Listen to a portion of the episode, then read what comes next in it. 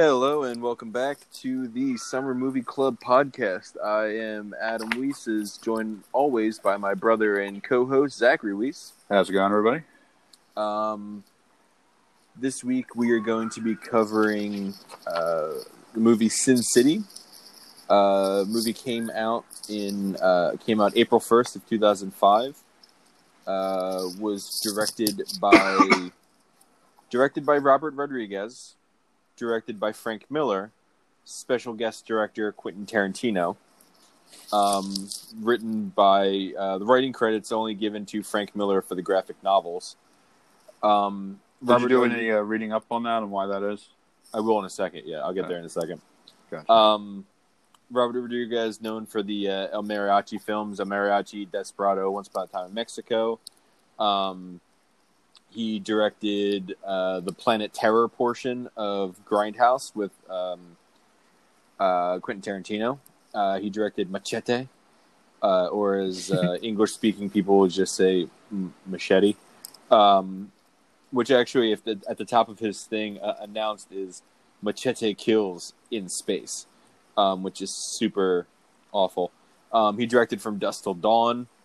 I like um, From Dusk Till Dawn. He's directed all these, you know, hard-hitting R action movies, and then he's also known for the Spy Kids movies mm-hmm. and uh, The Adventures of Shark Boy and Lava Girl in three D.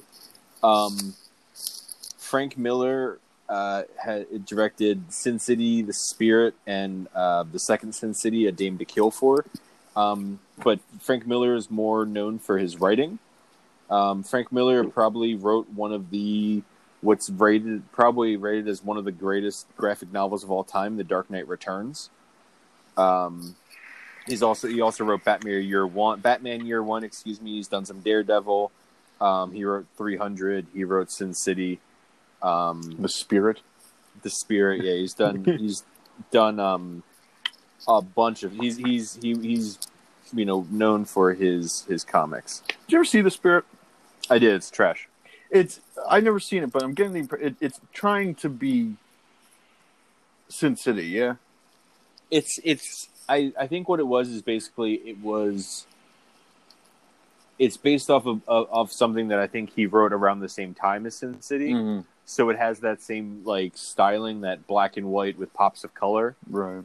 Um, Sarah Paulson's in this one. It's just it's um it's it's mm-hmm. not a. It's not a good movie. Scarlett um, Johansson's character is named Silken Floss. Nice. Yeah, it's it's bad. Um, uh, Quentin Tarantino directed one scene in the movie. Um, uh, we'll get there in a bit, but it's this scene uh, between uh, Clive Owen's character and Benicio del Toro's character in the car. Um, speaking of Clive Owen and Benicio del Toro, this movie has a gigantic cast. Mm-hmm. It's got Jessica Alba, Bruce Willis, Mickey. Um, not. I'm sorry. I was gonna say um, Mickey Rourke. I was gonna say I know, but I was gonna go somewhere else for Mickey Rourke. I'm sorry. Uh, Mickey Rourke, Clive Owen, uh, Brittany Murphy, Michael Madsen, del Toro, Michael Madsen, uh, Michael um, Clark Duncan, Michael Clark Duncan, uh, Rosario Dawson, a Gilmore Girl. Yeah, uh, Alexis Bledel is in this. Um, excuse me. What is the name of... I can't remember his name off the top of my head, so I'm scrolling frantically through. Nick Stahl um, is in it. He plays a slash role. Uh, Jamie King. I believe we mentioned Jamie King uh, in a couple a couple podcasts ago. Um, honestly, we mentioned Sin City a couple podcasts ago, and that's what stemmed us doing it. Jamie King was in uh, Pearl Harbor, right? Yes, that's what it was. She was in Pearl Harbor. She played... Um, She played Betty, the um, the nurse that ends up dying. Mm-hmm. Um, uh, I mean, Carla Carla Gugino, is that how you pronounce her last name? Uh, she, sure. She's thrown in there. Um, there's a there's a, a big big cast. Um, I think I, I feel like the, the, the IMDb plot synopsises, plot synopsi, if you will, um, don't do the movies really do do the movies credit really. Um, Sin City is a movie that explores the dark and miserable town, Basin City, tells the story of three different people all caught up in violent corruption. Yeah. If I mean, if I read that, I don't think I'd see this movie. Oh, wait a second. Sin City, Basin City. Oh, okay. I'm just I'm just looking at the word and coming Zach, around. Zach, Zach, Zach. What? I, w- I want you to be one hundred percent honest with me. Are you just figuring this out? Yep. Seriously? You know what? I never really thought about what the city is named. There's a shot in the movie where they drive past the sign oh, and it says, of the it's city like, limits, and yeah. it says Basin City, but the B A is all... Actually, there's a line in the movie where Brittany Murphy refers to the sports team of the... Of Guess the, who didn't pay enough attention to the movie? Yeah, she she says uh, she's... Yeah, I know. I remember that part, but the, I, didn't, I didn't even think about it. I was like, she like... Yeah. Uh, I didn't think about it. Yeah, Basin, nor Basin pa- City... Did I pay attention enough? In fact, one of my notes is strictly just Basin City because that sign in the movie. Um, what was I going to say? I pers- I personally love this movie. Uh, you know, it's I like this movie. I do nah. a lot. It's I liked it a lot more when I was seventeen, eighteen years old. Yeah, but I, I do like this movie. It's it's not a bad movie. Um. Got a lot going on. Yeah, it does. It's so the movie is based on the the graphic novels uh, written by Frank Miller. This movie um, specifically, I forget how many books there are total. How many um, Sin City books there are? Seven, maybe. Um, see if I can find real quick. I have the Wikipedia open. Uh, uh, uh, it's not just readily available there, so nah. He's it's there. There's there's at least four or five. There's at least five um, Sin City books. This one um, covers three, three, four stories. Really, if you include the intro with Josh Hartnett. Josh Hartnett's in this fucking movie. I forgot about that too. My first note, just to get it out of the way, is I after watching this, the very brief amount of time that he's in this, and watching Pearl Harbor, I don't think I like Josh Hartnett. Just no. overall, I don't think uh, he doesn't do anything for me. I can't think of one time I've watched a Josh Hartnett movie. Maybe The Faculty. You know, a movie I enjoy him in. Um, it's a movie called Lucky Number Slevin. Yeah, I've never seen it. It's got um, it's got Bruce Willis and uh, Lucy Liu and Morgan Freeman and what was the name of the guy who played Ben Kingsley? I was gonna say, what was the name of the guy who played Gandhi? It's a, it's an it's an entertaining flick. Um. Just a sidebar. You ever notice that Lucy Liu is in is mentioned in two different hugely popular songs of the early two thousands? Just there was a time uh, she uh, the uh, the Destiny's Child song. Well, that movie was for the Charlie's Angels movies. Yeah, but so that doesn't count. She's still mentioned in it, and she's okay. also mentioned in Hey Ya, which terribly dates Hey Ya.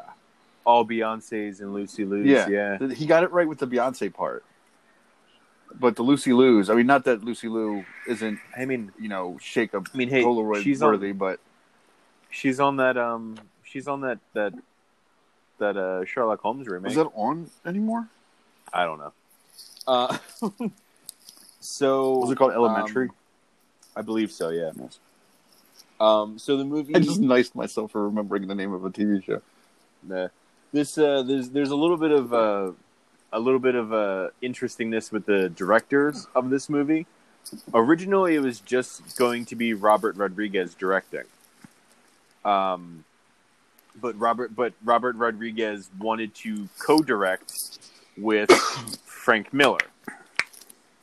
Now, apparently, there's something some weird thing with this with the Directors Guild. Mm-hmm.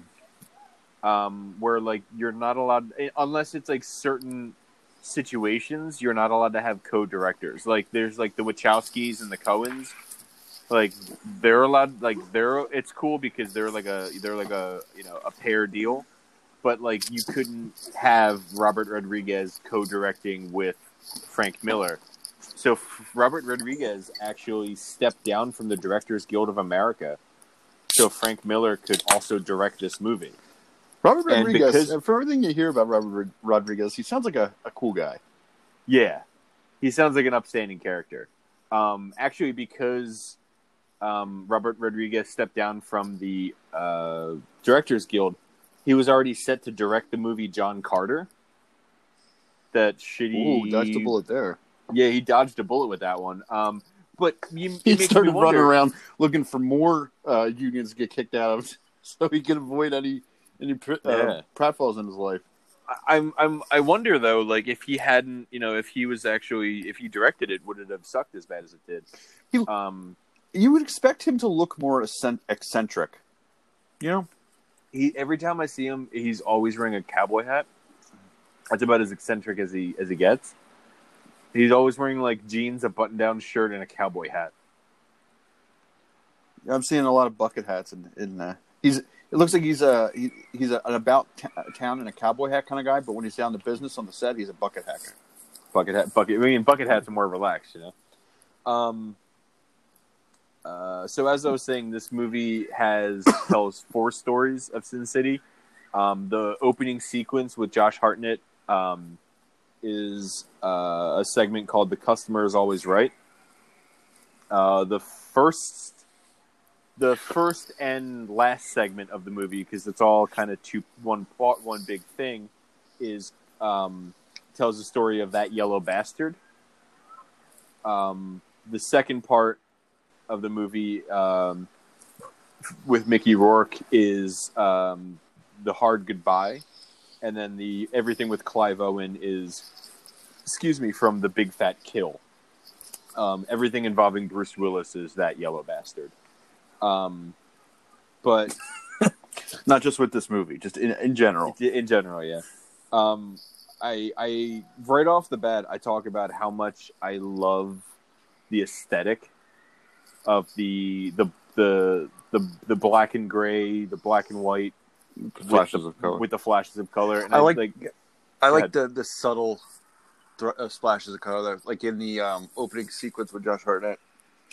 Um, is talking to uh, Mary Shelton and mentions like her eyes, and her eyes flash green wow. for a split second. What he does is he he lights up her cigarette, mm. and when he lights up her cigarette, the flame illuminates her eyes, and her eyes light up green.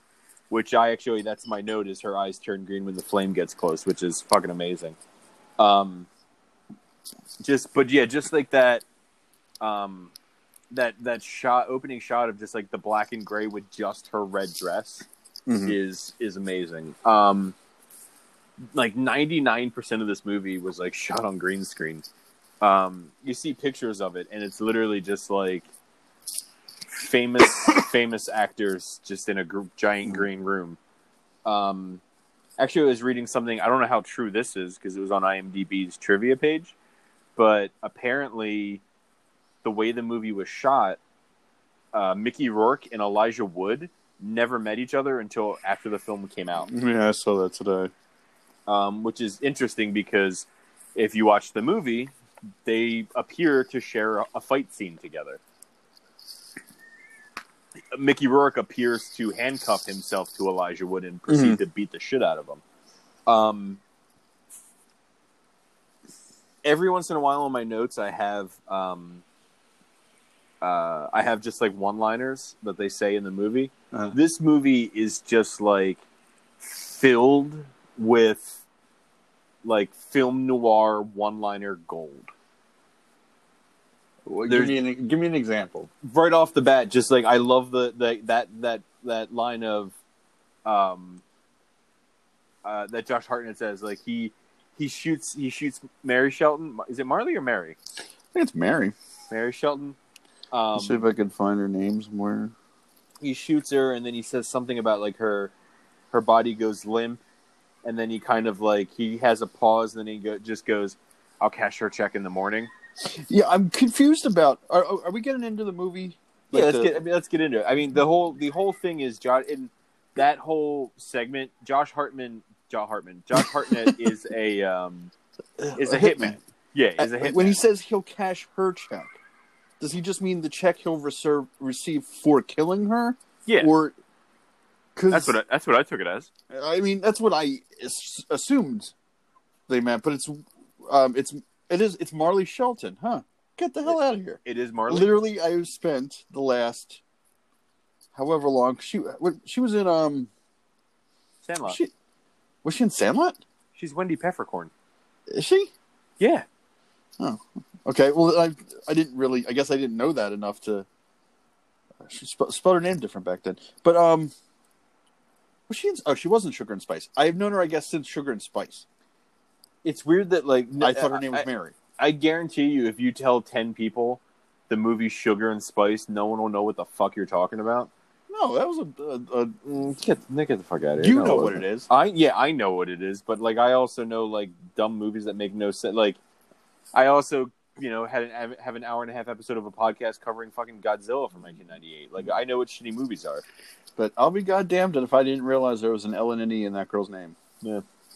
Um, but yeah, yeah I, I, I was confused because when you said I, I, I'll cash her check, and I, I was like, wait, did she pay him to kill her? That wouldn't make any sense. No, no, I took it as uh, someone was paying, somebody paid him to kill her, and he refers to the check that he's getting for that job as her check. I do. Um, this is, this is a pre-opening credits scene. Mm-hmm. Um, I never noticed the actors' names in the opening credits imposed over the comic book comic art book. From their yeah. character. I thought that was nice. I never really paid attention enough to um, realize it. I, th- I thought it was a nice little touch. I don't know if you ever realized, like, how much, like, the makeup in this movie, like, makes the char- some of the characters look like their comic book counterparts. Like, mm-hmm. Mickey Rourke is is frighteningly spot on as Marv. Um, yeah, you can't really, uh, you you don't really know with him underneath that makeup necessarily. Yeah. Um, I, I I I don't know why I just had the line angina, he calls it, um, which is one of the lines Bruce Willis says mm-hmm. uh, in the beginning of the movie. Um, can I ask you a question about that whole beginning segment with Bruce Willis? Why is Nick Offerman in this movie? Yes, that you can ask well, me that well, yes, Nick Offerman. I um, Nick Offerman looks. Com- if you if anyone know who Nick who Nick Offerman like what he generally looks like, he looks completely different in this fucking movie. He's like a little bit rounder than normal, and he's got like a bald head and a goatee and like a spiked necklace, and he looks mm. weird. Uh, what's your question? Um, is it just me, or did Michael Madsen's whole performance seem really phoned in? Which is strange, because did you read the story of how he ended up in this movie? Um, if I remember correctly, I remember reading that like he hadn't been cast in it, and he gave Robert Rodriguez shit for it. Yeah, they were at a Kill Bill rap party, or something like like a Kill Bill related party. And um, he walked up to Robert Rodriguez and said, "Why haven't you cast me in Sin City yet?" And the only role that hadn't been cast yet was Bob, so he cast yeah. him as Bob. You but, think maybe as like a payback for taking so long to cast mm-hmm. him, he he phoned it in? Maybe. I mean, this is a little bit in the middle of like a little bit of a uh, Michael Madsen renaissance. Like he had he had some stuff in the early nineties, and he kind of petered out a bit towards the mid to late nineties, and then. He came back. He was in this. He was in um, Kill Bill. What else was he in? Some other stuff. But yeah, this was uh, beginning of him coming back a little bit. Same with Mickey Rourke. Mickey Rourke had fallen off a bit. Yeah. And this is a. Uh... So Robert Rodriguez kind of did for uh, a couple actors what Tarantino did with Pulp Fiction. Pulp Fiction got. Uh... She goes, I don't know if, if you ever like looked into it or read up about it, but John Travolta was on the complete downswing before. Uh, Pulp Fiction. Pulp Fiction completely rejuvenated his career. Oh, really? Yeah. So, um, kind of, kind of, kind of similar thing here. I just assume with Travolta, you're always on top. You know, because he's a pilot. Yeah, he's a pilot. He's always, he's literally in the air, on top of things. Every, I, I think every section of this movie, aside from the uh, customers are right section, my first note is noting how somebody is a creep. Uh, to open up this one, uh, Nick Stahl is a creep. Nick Stahl is a super creep. Um, um, he did make me laugh. Um, just jumping around a bit when he, so they, so uh, Bruce Willis' character's Hartigan. It's he's literally got an hour left on the force, not even like, like not even like the old uh, uh, movie cop. Uh, trope like, oh, it's two days away from retirement. He's literally an hour away from yeah, retirement. Like his, his, yeah, he, he works nine to five, and it's four p m. Like, um, he's trying to find this little girl that was kidnapped. Um, Nick Stahl, we find out, is the son of the powerful Senator Rourke. And he's going to torture and do terrible things to this little girl.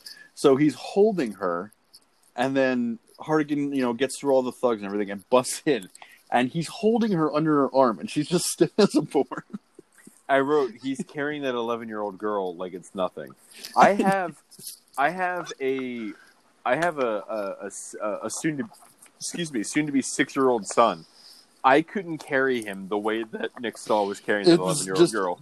Bru- like, obviously not a real little girl. It was, it was ridiculous. Um,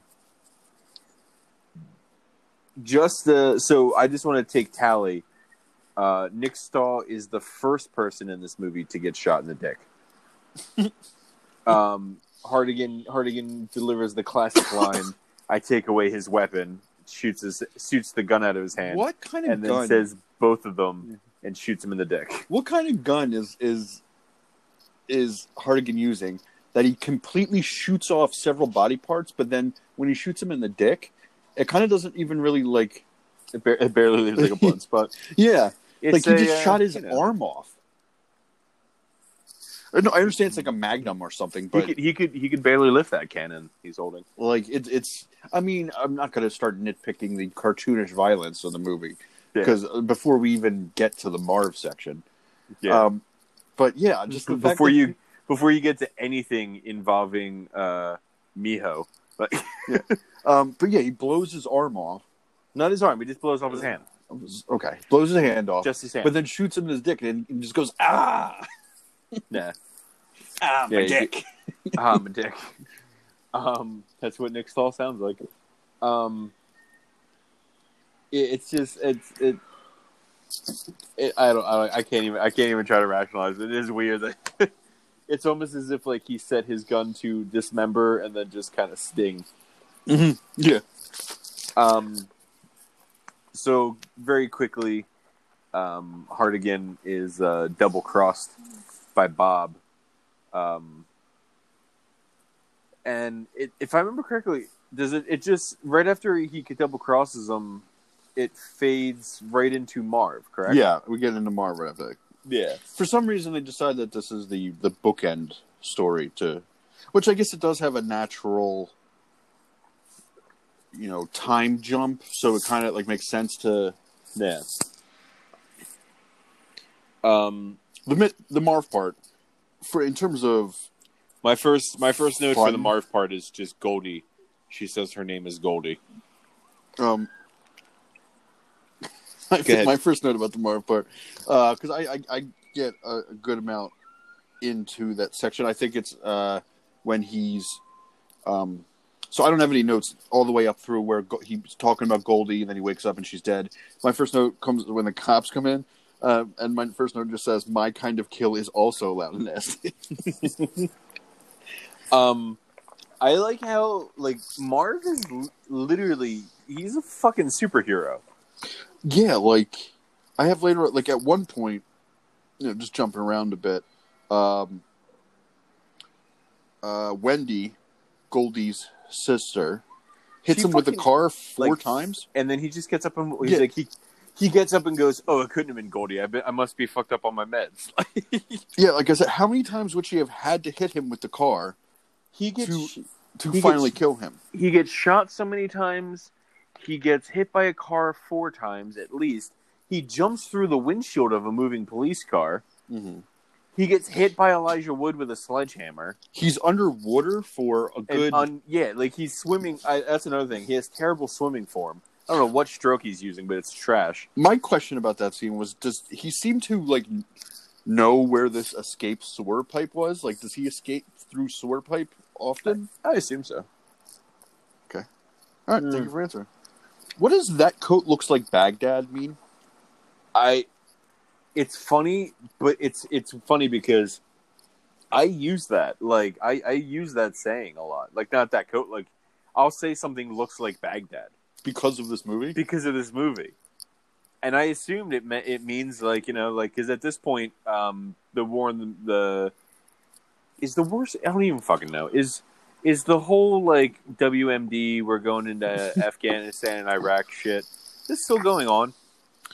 I think, uh... I think we're still over there, but there's, like, not, like, major fighting every other day. I don't know. I don't think I don't so. But this was, like, this was kind of, like, in the heart of that. So I think that's what he was referring to. Like, it looks like a... a it looks like a an area where a uh, a battle is, is currently going. It looks like hell, you know. I didn't appreciate it. I thought it was insensitive. I cur- but I, I use that line. I've, I've I've used that line at least within the past three weeks. I've never heard you say it. Couldn't tell you what I said it about, but I said something looks like Baghdad.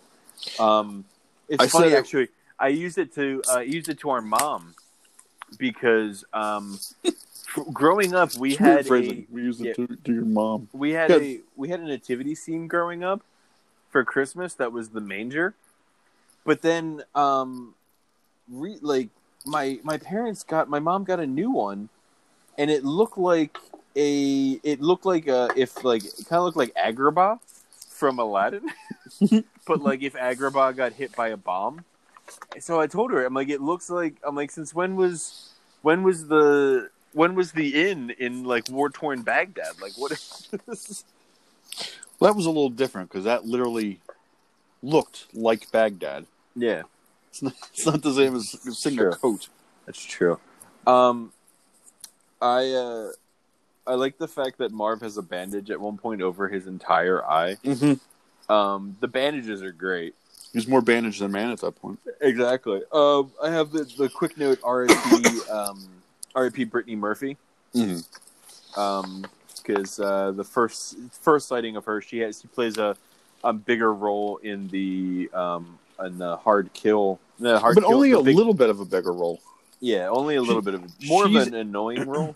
She's in the movie little enough that she filmed all of her scenes in, in one, one day. day. But yeah. she's the only, I believe she's the only um, person in all three of them. Yeah, yeah. She is, because she she takes Marv's uh, drink Wait, water. No, that is, yeah, because Jessica Alba's not in the, the, the Hard Kill at all, right? They're never at the bar. No, no, they are. In the Hard Kill? No, you're right. You're you're right. They the line about Marv's um, Clive Owen's line, line about Marv being right at home as a gladiator is in is in this segment. Yeah, they're never at the bar. In the big, in the Big Fat Kill. Mm. Um, but yeah, she takes. Is it called Big Fat? I've been calling it a Hard Kill. What am I? No, what, the, the um, hard goodbye. The Hard Goodbye. Uh, I'm conflating. Is them. the Marv okay. part? The Big Fat Kill is the Clive Owen part. Oh, God, I got um, the coughs tonight. The uh, yeah, so she takes she takes Marv's uh, drink order in the Hard Goodbye. She is sleeping with Clive Owen in the Big Fat Kill, and she. Um, If I in the in that yellow in the that Yellow Bastard segment, uh, I believe Hartigan asked her for where about asked her about like Nancy, and mm. she tells him to uh, to you know look to the stage or whatever the hell she says. Um, but yeah, it's weird that she she filmed all of her parts in one day. I remember reading that as well. Um, I find it weird that in Sin City the national um, jacket is a duster. Mm.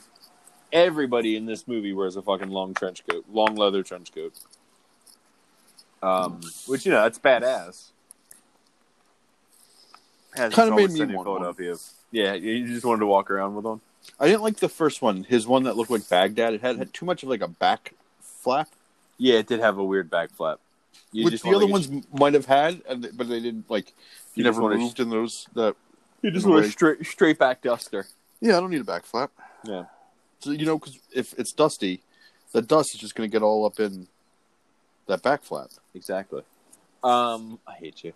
Uh, um, Marv is um, Marv's questioning people. So we kind of jumped up a little bit, but so Marv the the the this segment starts with Marv in bed with uh, with Goldie, um, and he says she smells like angels ought to smell. He's Basically, she's she's the, the perfect woman, um, and then he wakes up and she's dead, and now he's out on out for vengeance to, you know, figure out what happened to her.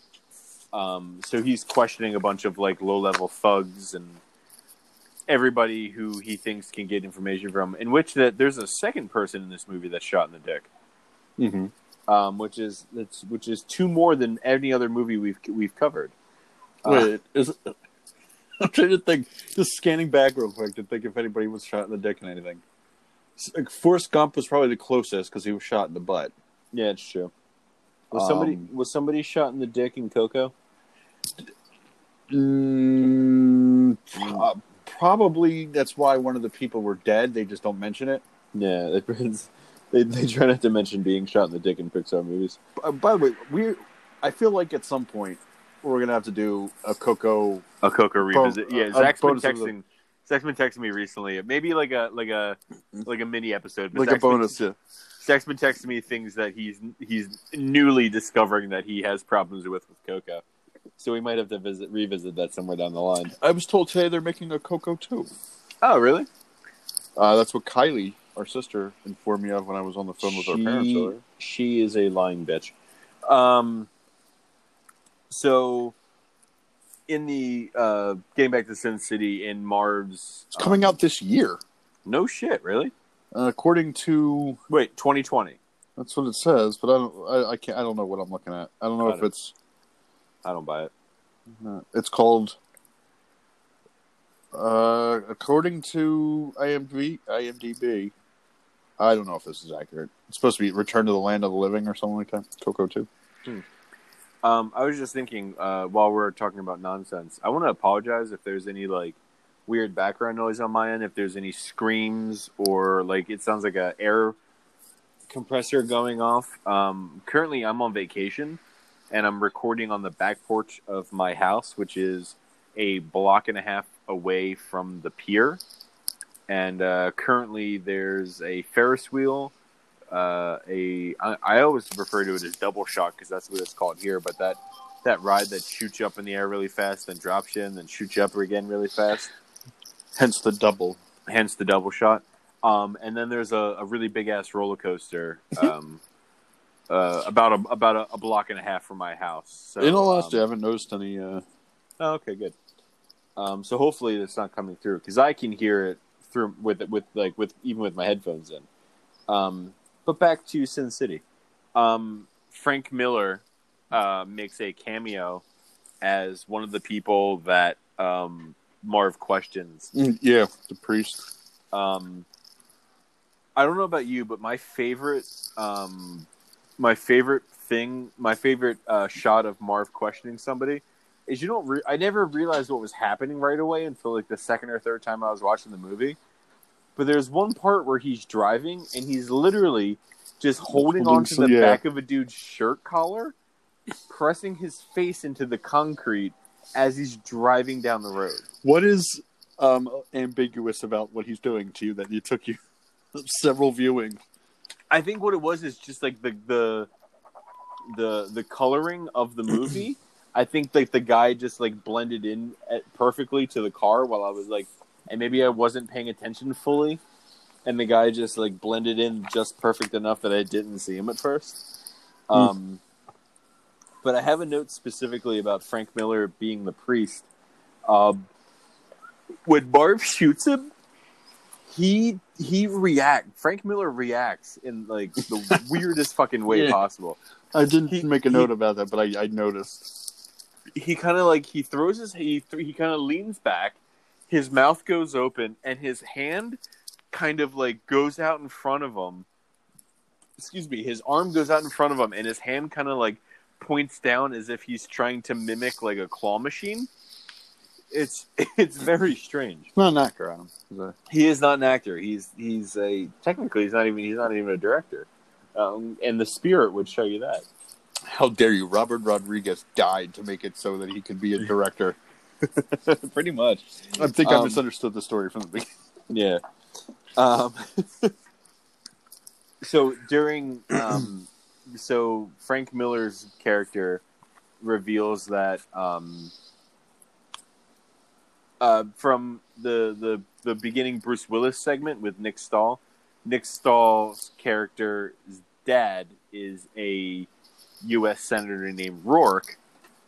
But in this segment, there's his brother, who I can't Clive remember his, who's more powerful. Yeah, he's more well, powerful more power of the two. Supposedly. As like uh, he's more powerful of the of the two as a as a cardinal, bishop, whatever the hell. He's some he's some higher ranking cardinal. religious cardinal. There you go. Um. Uh, if, I if you remember, were looking for a first name, I don't think any of the Rourkes have first names. I think I know. I feel like Marv says his name, um, because he gives a little talk down. Are you thinking of where he calls him Padre?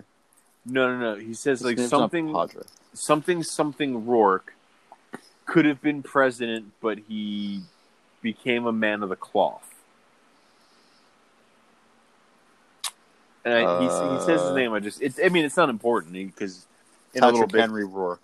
Patrick Henry Rourke. There you go. I would go um, on the Wikipedia to find that. I would say it's not really important because he's going to die shortly anyway. Um, so, uh, Frank Miller tells him that it was the Cardinal Rourke who was behind uh, the death of Goldie. So he drives out to his farm and passes a sign that says Basin City, um, but the oh. V A in Basin City is all beat up. And, oh, I get I, Sin City, go. I get it now. Mm. he, when he gets to the farm, he punches a dog. He does. He punches the shit out of a dog. Um, it's not funny for animals to be hurt, but when he just a dog jumps at him, is it a dog he, or a wolf? It's I. I think it's. I think honestly, I think it's just a German Shepherd. Mm. Because um, yeah, it's referred to, it's referred to later by Carla Gugino, whatever the hell her name is, um, as a wolf. But I'm pretty sure it look it just looks like a, a like a Doberman, like a not a Doberman, a, a a German Shepherd. Um, my second creep alert. Uh, Elijah Wood is a creep. Elijah Wood is creepy as fuck. My note says creepy Frodo. Um. It's I like I like how they, they have him look with like uh, you really only get his his eyes when you're like close up on the wide shots. It's mm-hmm. just like the white, white of his yeah. lenses. Um, it looks really badass. Um,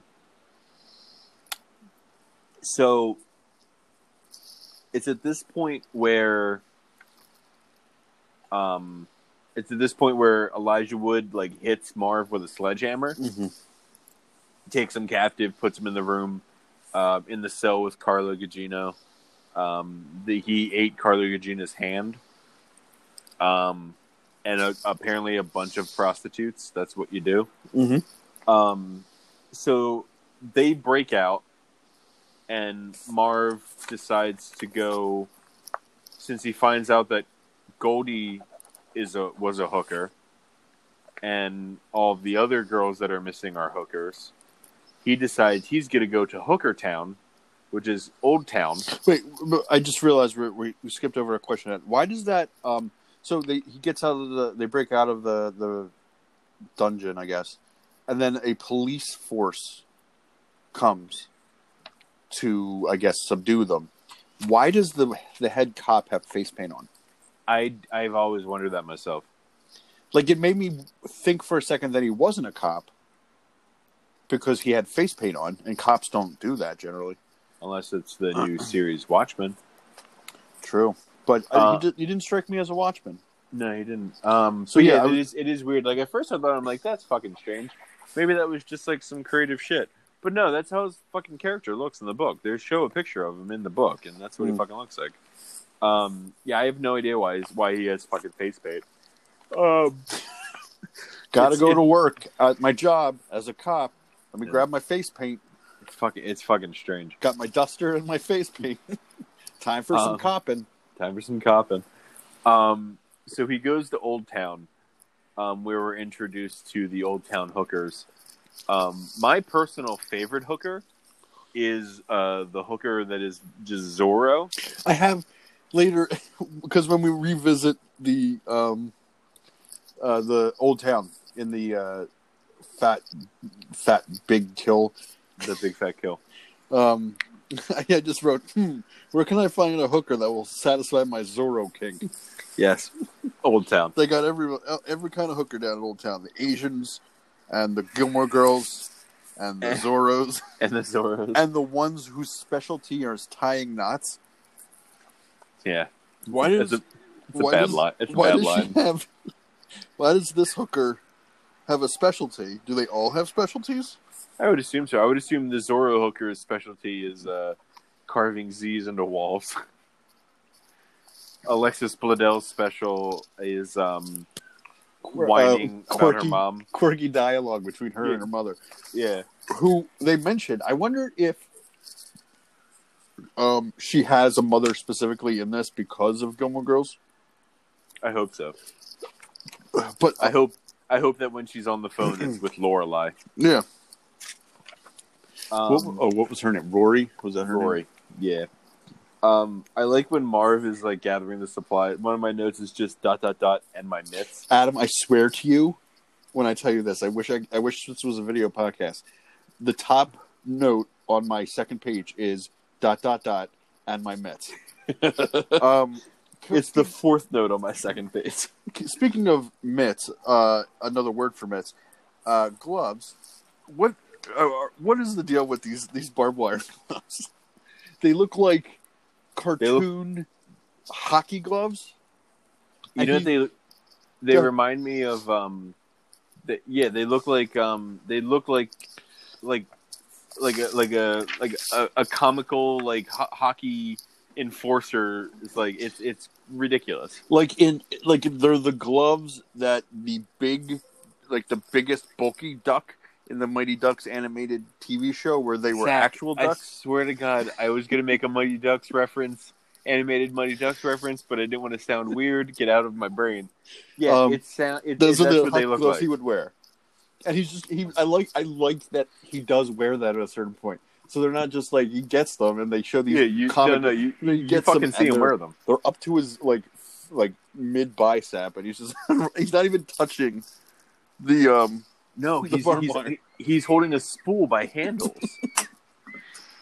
it's I don't fucking I, it's, it, it is crazy. The like, um, in but my yeah, midst. in my midst. Um, I wish I had a handgun specifically. That he it looks like his handgun is a um, excuse me, a a nineteen eleven. Right, which, right. Like, yes, if, yes. As someone like, who if, knows nothing about guns, that sounds about right to me. Yes. If you've ever played like any like. World War Two shoot like first person shooter. You've used that. You've shot somebody with a nineteen eleven basic. Um, but uh, I, I I wish I had a handgun that had a name. Just get one. Like aside from too, a waiting period, there's nothing stopping you. I mean, it's too much work. I don't know if you I don't know if you're aware of this, but like hand, guns are expensive. Uh, yeah, I'm not in the market, so no, I can't say I... No, they're, they're, exp- they're expensive.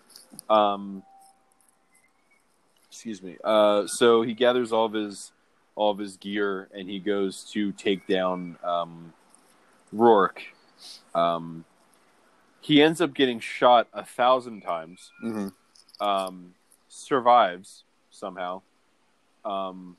Goes to jail. Oh wait, hold on. Sorry, sorry. I'm just we're we're rushing through. I got. Uh, okay. um, he mentions at one point that he doesn't like guys that rough up dames. Yeah. And then, like two minutes later in the movie, he smacks the shit out of Wendy,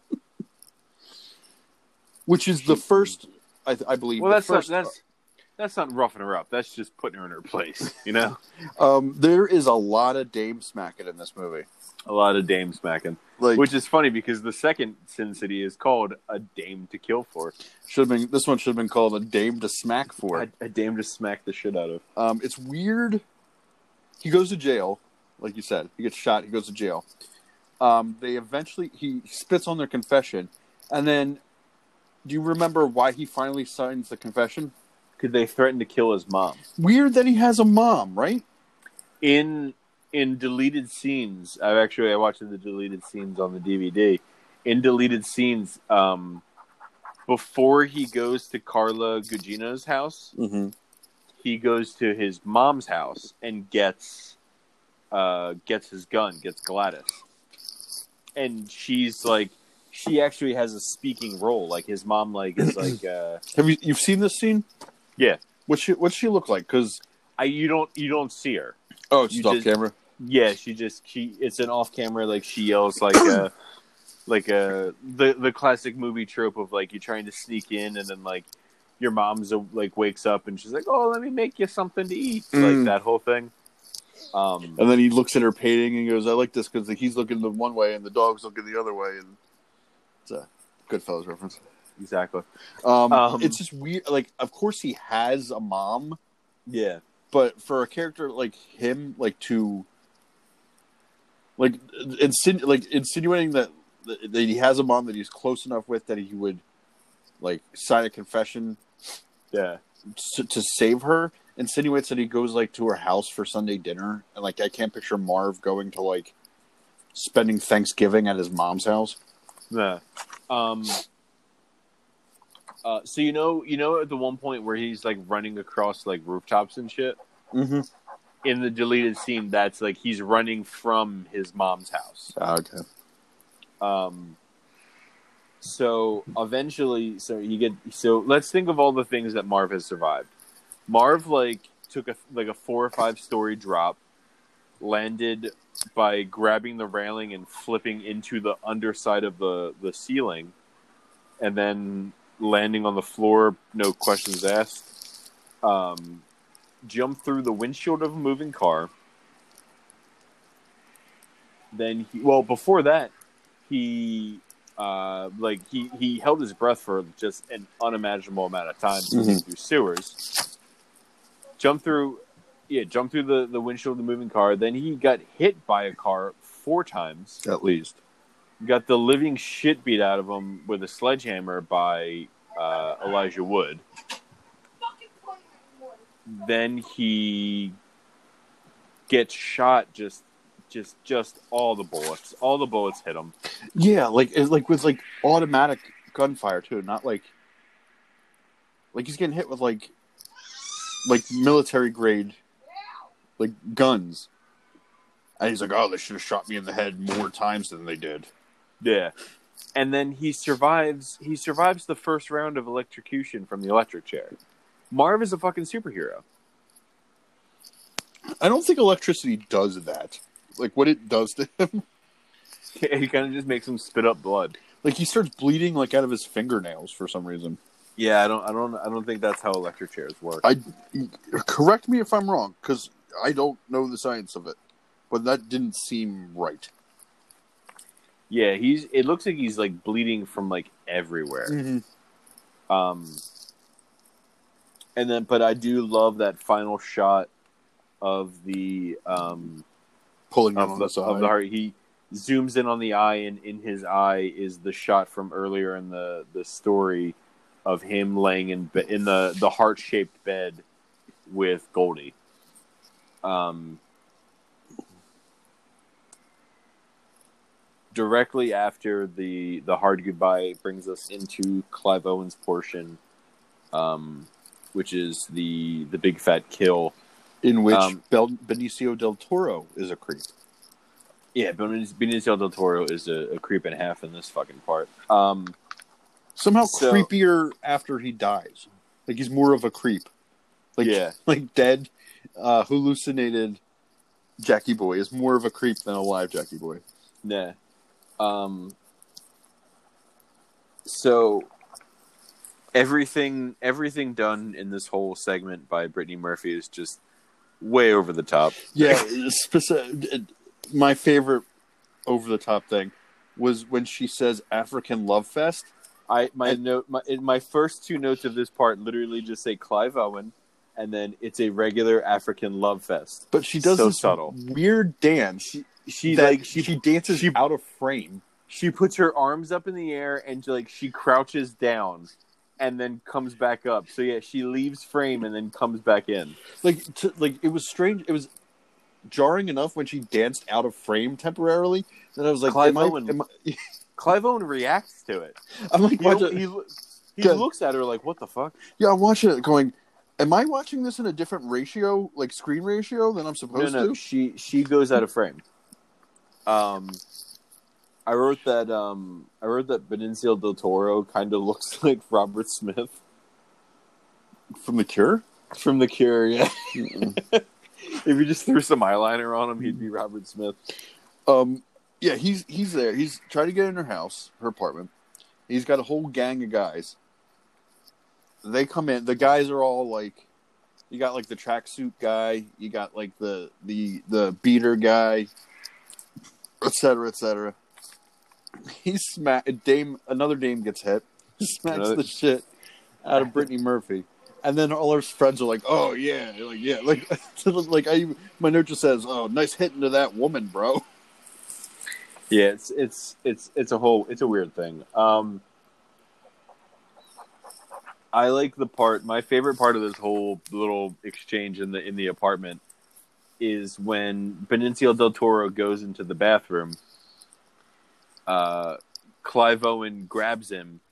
And like says like threatens him or and and and whatnot, but he puts his head into the toilet, and while he's like drowning him in the toilet, he's trying to like flush the to- Benicio del Toro yeah, starts trying to flush away. the toilet, and he just kind of smacks his hand. I'm like, that's fucking awesome. Now, correct me if I'm wrong, because uh, Benicio del Toro is pissing in the toilet, and then Clive Owen makes a comment about like, "Oh, you made a mistake. You didn't flush," and then. Afterwards, when he vomits, it's yellow. Is it supposed to be? Is it? I, I, I never that's what I, was, that. I, was, I was checking to see if I imagined it or not. Or I like the supposed... fact that. I did you ever notice? Did you notice that when uh, ben, when he puts Benicio del Toro's head into the toilet, can he I, never I, loses his cigarette? Can I st- can I stop you? How are you pronouncing his first name? Benicio. Benicio. Benicio. I think you're putting an extra N in there. No, dude, fuck you. His name's Benicio. Benicio, I believe. Is it Benicio? I believe so. Let's fucking look it up. It's spelled um, B E N I C I O. Benicio. Oh, fuck, it is Benicio. Benicio del Toro. Now, um, what were you I, saying? I apologize. Benicio? Benin- I was saying Benicio. Yeah, you're throwing an extra N in there. I have I have it written in my notes as B E N I N C I O. No. But that second N shouldn't be there. It's no. Benicio. Benicio del Toro never loses his cigarette while he gets, like... It, he, when it comes up, his... it's basically just a filter, but yeah. Yeah. um, I thought it was weird and kind of lame that um, Benicio del Toro refers to his friends as troops. Yeah. Is it's very it's very strange. Um, another the another one of my favorite um, pops of color in the movie is Clive Owen um, jumping from the uh, from the ledge of the building with the red chucks. Mm-hmm. Um, everything everything black and white, but the red Chuck Taylors is pretty awesome. Um, and the very like the very next shot. Um, that I love is the shot of uh, Alexis Bledel walking down the uh, alley, and it's like kind of like the silhouette, like everything's pretty much silhouetted out, and then like all of, like the crosses that she's wearing are are in white. Um, if I remember correctly, like that, like they, pretty much this movie, like they didn't storyboard this movie. It was just like they took. the the the cells from the co- from the graphic novel and just turned it into film.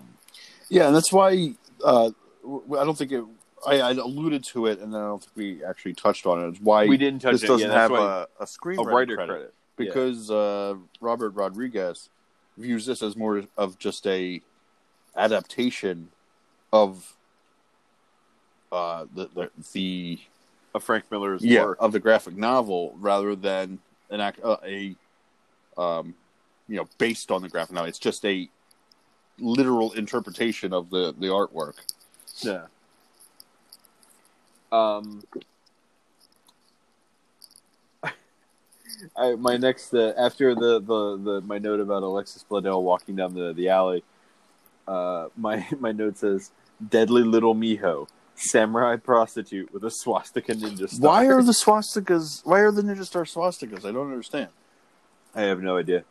It makes no sense to me. I'm just gonna go with it though.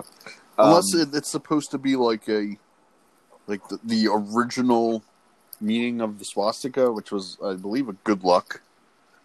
Like yeah, because sign. before before the Nazis took it and, and ruined it, it was a Hindu symbol. I believe so. I believe. Um, but yeah, I have I have no idea. Um, my question is: so Miho throws the um, so Benicio del, Benicio del Toro pulls a gun on Alexis Bledel. Deadly little Miho throws her swastika at him, mm-hmm. cuts off his hand. Mm-hmm. Here's my question: you're holding something, let's say a gun, and then somebody cuts off your hand. Does your hand maintain the grip? I can't imagine it would. Because he gets his hand cut off, and he literally has to bite the fingers off of... like, he has to grab it, like, grab that. the fingers with his mouth uh-huh. and pry the fingers off the grip of the gun. Uh, yeah, like, I don't think that's... I don't think that's uh, scientifically accurate. Um... There's there's something coming up in the in, in the movie that I actually wrote into Mythbusters about. You wrote into Myth, Mythbusters? Yes, I wrote into because you could like it always said at the end of the episodes like if you have a myth you want us to test, you know, write in. So they this was actually like while watching one of the episodes they were doing about movie myths. Um, there's the part where Miho throws something, throws a, a, a metal spike into the barrel of Benicio del Toro's gun. Uh, gun, and Clive Owen says, "Don't fire it, don't shoot it, it'll backfire." So Benicio del Toro, Benicio del Toro, excuse me, turns his gun on Clive Owen and pulls the trigger, and it causes the slide of the gun to completely disassemble itself and lodge itself into Benicio del Toro's head. So I wrote into Mythbusters questioning whether or not that would actually happen. Because they had also tested a bunch of like gun myths, like a they tested a, a thing where like when in cartoons where what would happen when you plug a barrel with your finger, and surprise, surprise, your hand gets blown to shit. Um, turns out what you should have written and asked them is if a hand was suddenly chopped off while holding something, would the severed hand still hold the grip? I should have asked them that, too. Actually, I did write into Mythbusters about another movie myth. Um, How many letters are you writing into Mythbusters? Just the two. Um, and they weren't letters, they were emails. Um, so I wrote the one about the about the, the blocking the barrel and having the, the, the handgun uh, backfire. But I also wrote in about the movie Beer Fest, uh-huh. where... Um, where Landfill's character falls into the thing of beer, and I forget what the act. Mon- is it Monique? Yeah, Monique's character says like that he's being that he like he feels like he's getting sucked down because of the yeast in the beer, and I was curious if that's actually like a thing. Like if you could, can you, I was like, can you tread water in a in a giant vat of beer, or will the yeast in the beer pull you down? You know what the problem was, Adam, is. If you're writing to a respectable organization like Mythbusters, you should have done, written out a letter, put a stamp on it, written out an address. It shows initiative. It shows respect. You would have had your own episode of Mythbusters. It's true. But you, they, you couldn't take the they, time. They would have just, just done those two myths. Yeah. Today's the Adam edition. Yeah. Well, and then they would have had to clarify, because wasn't one of the one of the guys named Adam? Adam Savage, yes. yes. And they were like, not Adam Savage. Adam, yeah, Adam Weiss. Um, I love the line uh, to to add to um, the other uh, the and my myths um, line from from the from the Hard Goodbye seemed like another one of those like film noir like one liners that they were trying to make. Um, I like the line the, the the line I have listed from here is. Uh, She doesn't quite cut off his head. She makes, she makes a Pez dispenser out of, out of him.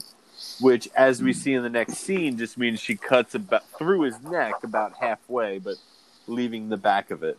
Um, it's still intact. So his head is still attached to his body. Um, Why is Rosario Dawson not a thing anymore? I don't know. My question is, why does no one recognize the hero cop that's written about in the papers all the time? Well, I doubt the, the girls of Old Town are avid newspaper readers. Yeah, but I would assume that like they, they have the whole thing where like the cops stay out of Old Town, so I would assume they know who like the but, higher ranking. But for, first off, like I, can, I I will qualify your question with the fact that no cop looks like Benicio, Benicio del Toro. Yeah, like he looks like a creep. Like you're like, oh, that creepy hero cop.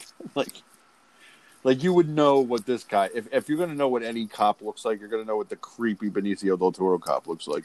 Yeah, you're gonna look. You're gonna know what Robert Smith cop looks like. Um, um I don't know. I just I. Uh, I mean, I again, I, the only people that need to recognize him to prevent what happens is uh, Clive Owen's character, who has been out of town. I I don't know his backstory. It seems like he's been he's been away and got a new uh, face. Uh, yeah, he's he got a new face. And um, then the girls of Old Town, who you know, I don't know that they would recognize cops because they stay out of Old Town. It's true. They stay at Old Town, but whenever the cops have a party, the the girls of Old Town will supply the entertainment. That is so true. Per, perchance they should know. Um, that is true. I love the... Um, it, so if I remember correctly, when I was in high school, um, being the um, avid emo kid that I was, wrote a few songs on my guitar. Um, and one of them was She Says Her Name Is Goldie. And in the original, the I, I, I made like a, a recording, uh, like, like an E P, if you will. A four song, four or five song E P, um, with a buddy of mine. But before that, I just recorded all my shit on, on the computer at home. In the original recording I ever did of this song, She Says Her Name Is Goldie, the beginning of the song starts with this line, this this um this way that Clive Owen describes Rosario Dawson. It's like, my warrior woman, my Valkyrie, um. I'll always love you, baby, always and never. And I have that line, I'll love you, always love you, baby, always and never, because it seems like another one of the, like a very just like, a very film noir, like classic film noir type line that they mm. threw in there. Um, all these hookers are idiots, because Alexis Bledel is obvious, obviously a fucking rat. Well, they're going to... They was going to kill her mom. They was going to hurt my mom, she says. Everyone's got a mom in this. Everyone's got a mom that they're worried about. She didn't want anything to happen, she didn't want anything to happen to Lorelai. Turns out the only sin that they're not committing in Basin City is forsaking their mothers. Is, yeah, seriously. Um, uh, it's at this... Uh, we're getting to the point where... Uh, Yeah, he crashes into the, the, the tar pit, yeah? Or, like, near the tar pit. Whoa, whoa, whoa, whoa, whoa. Oh, we jumping in. You're jumping way too far ahead. I don't think so. We're, like, a scene away. No, no. You're jumping... You're completely overshadowing the scene in the movie that Quentin Tarantino directs. Oh, okay, fine. Go ahead. Talk about it. So, it starts off with the, the line that I... Mike, note, the line that I have in quotes, it's got you smoking there, bud. So the the it's scene got you, you smoking there, there, bud. bud. Um, See, even more of a creep. Then even more of a creep.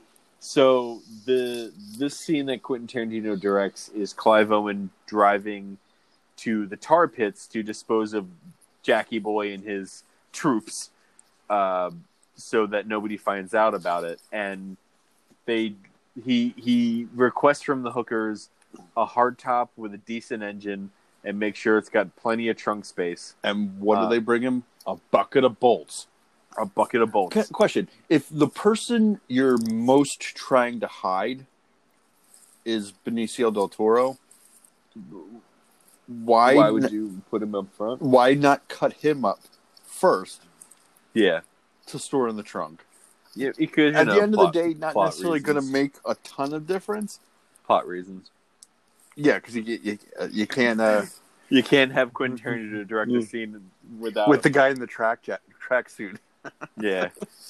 Um, so the whole scene takes place between Clive Owen hallucinating dead Jackie Boy talking to him, and it he does this awesome fucking thing where as he's driving, Jackie Boy's dead and kind of like flopping all over the place, and when he like moves, his Pez dispenser wound that Miho gave him is affecting the way he talks. Mm-hmm.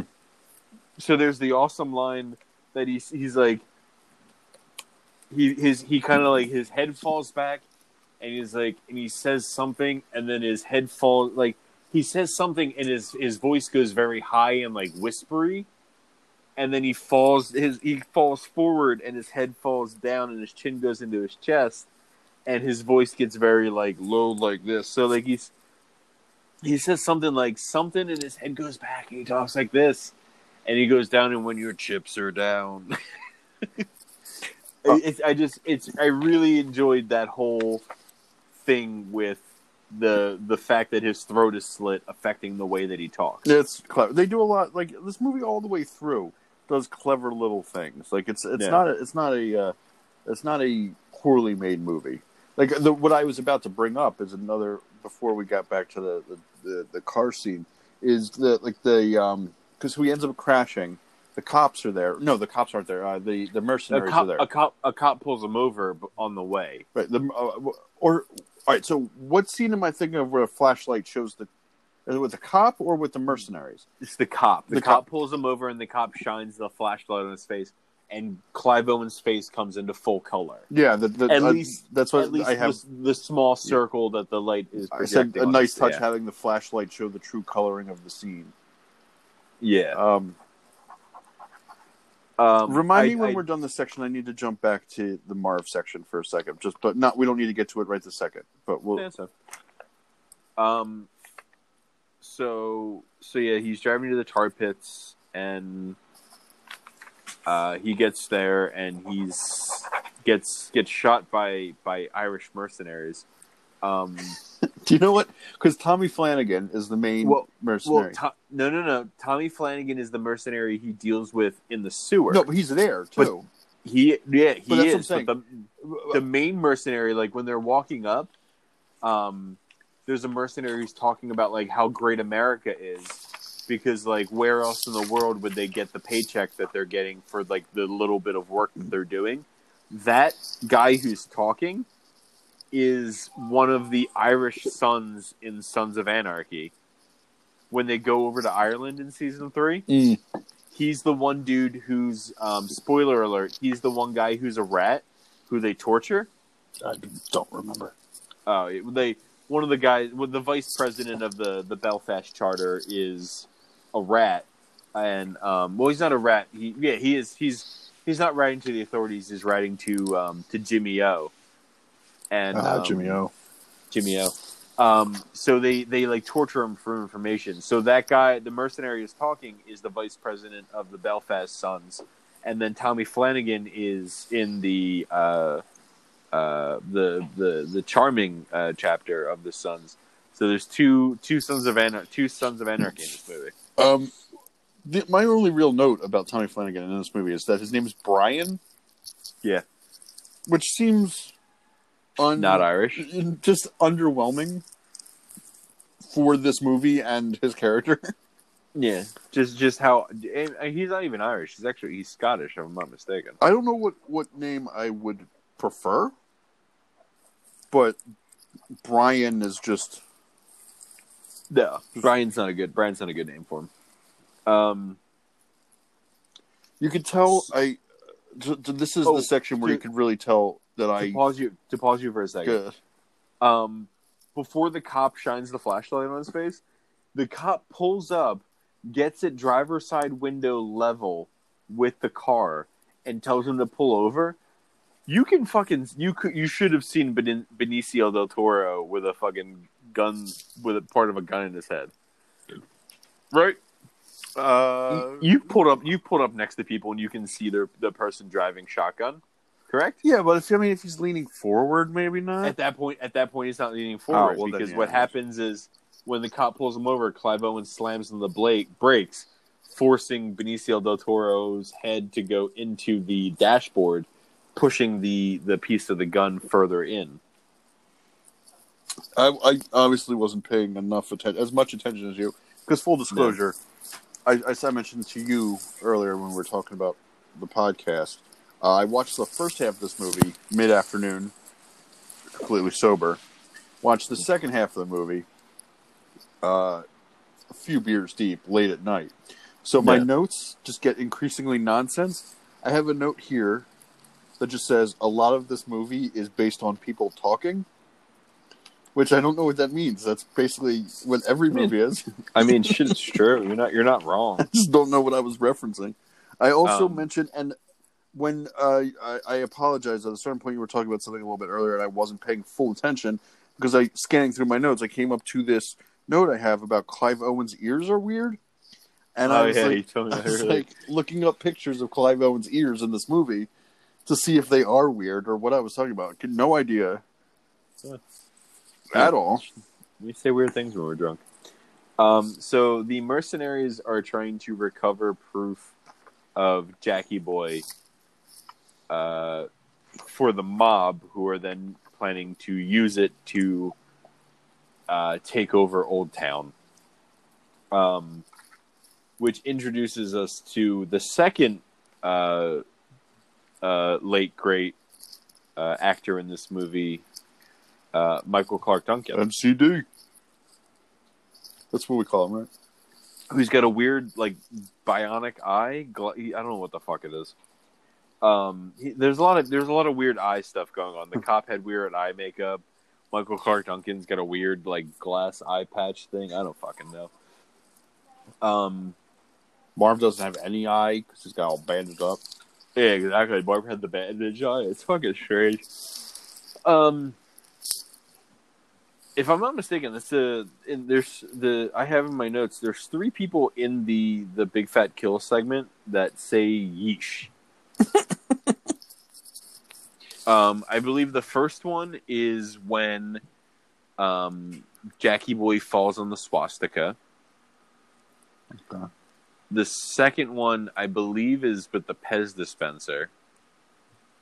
I don't remember. I don't know what this third one is. I can't remember. But there, apparently, there are three people. Third person. That my note just says third person to say yeesh. Um, there's the weird thing where Michael Clark Duncan is torturing Rosario Dawson.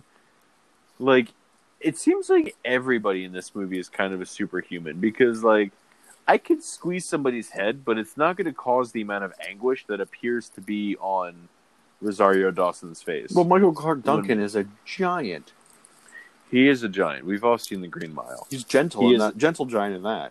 He is a he is a giant. Um, I uh, uh getting sleepy oh, there, my boy. Yeah. Um, I've, it's been a long day. Um, I have a note that uh, um, he shoots one of the mercenaries through Jackie Boy's head, mm-hmm. which is pretty rad. Um, I wrote Enter Jibs and also the Irish Rat from Sons of Anarchy. Um, I wrote, is it just me, or is like, is I imagine this is how Hollywood works. Hollywood goes, we need somebody in this movie who's badass. Mm-hmm. And they go, oh, we have a we have a whole list of people who are badass. They're like, no, no, no. I need someone who's badass and has an Irish accent. Well, you gotta get Tommy Flanagan. It seems like that's he he's he never plays anybody that's not the badass Irish guy. He never plays it like a pediatrician. Yeah, he never plays a pe- like he never has a normal role. He's always like a badass dude who has an Irish accent. In all honesty, it has everything to do with, um, I think, the scars on his face. Do you know what his scars are? Uh, from a knife attack outside a nightclub when he was working, it, where he had been working as a D J. After leaving the club, he was attacked by a gang.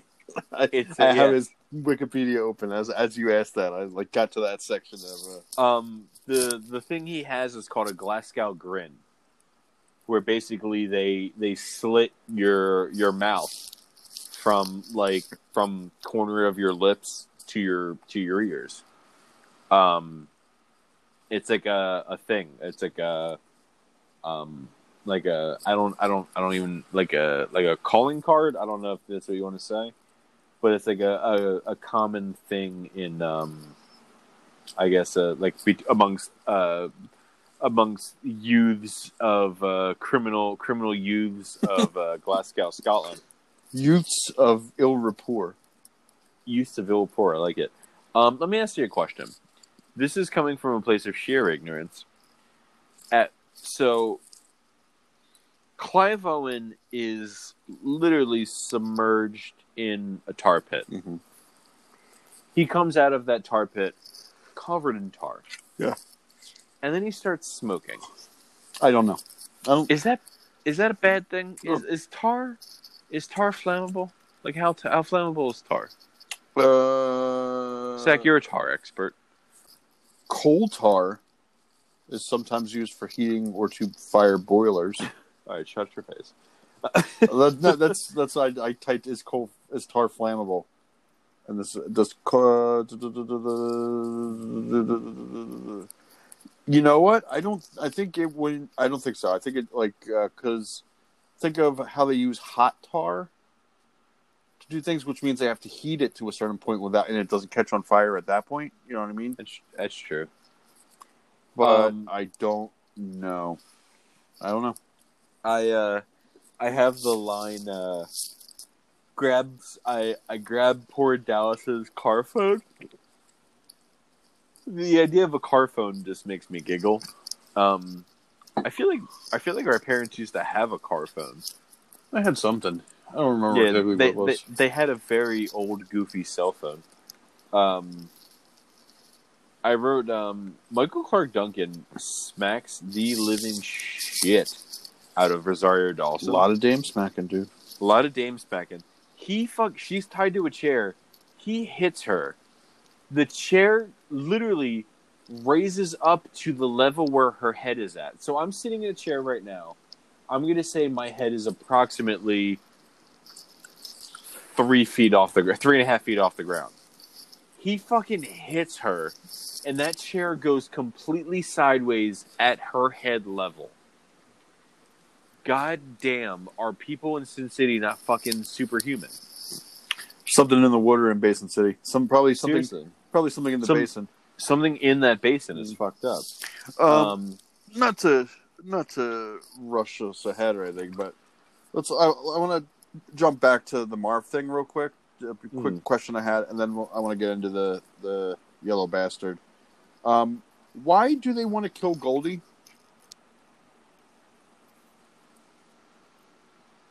Um, I think because she knows about the about Kevin about eating about Kev about Kevin and Rourke eating the hooker because she works the clergy, so she has inside information. Yeah, because they never really make it clear as to. That's what I take it as, is that she knew, because they didn't. Because it's not like they wanted, or did she get wind that Kevin wanted to eat her? No, I think it's I think it's that she knows that yeah. Kevin and Rourke um, are responsible for the missing hookers. Um, I really quickly had just three more notes. Three? Of, they're quick notes. Um, my favorite part of the, the Big Fat Kill segment, possibly the whole movie, is when the guy gets shot through the chest with the arrow. Through the back, through the chest with the oh, arrow. Oh, yeah. Uh, Nicky and Katz. He, he gets shot with the arrow and just goes, hey!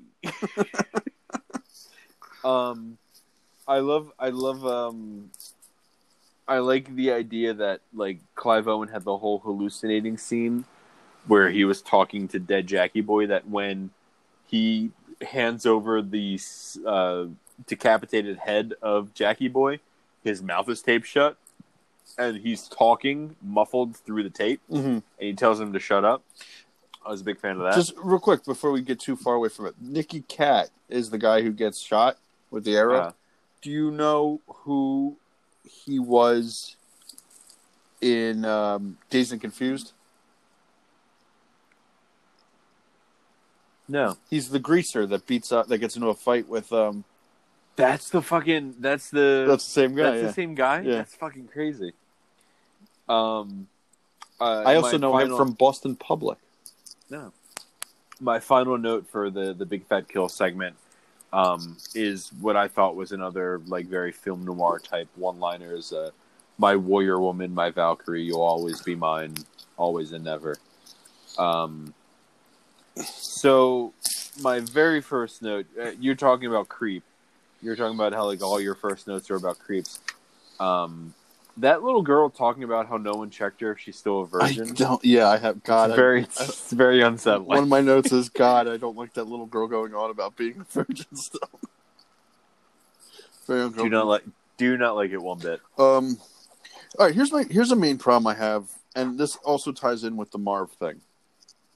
So we're to believe that the Rourkes, Senator and Cardinal, are so powerful that they can basically make anything happen. You want this guy arrested and charged with all these murders? It's done. It, it, and like, not even on the books properly. Like, he's getting beat with baseball bats and all that shit. Marv is. Like, nothing's above board.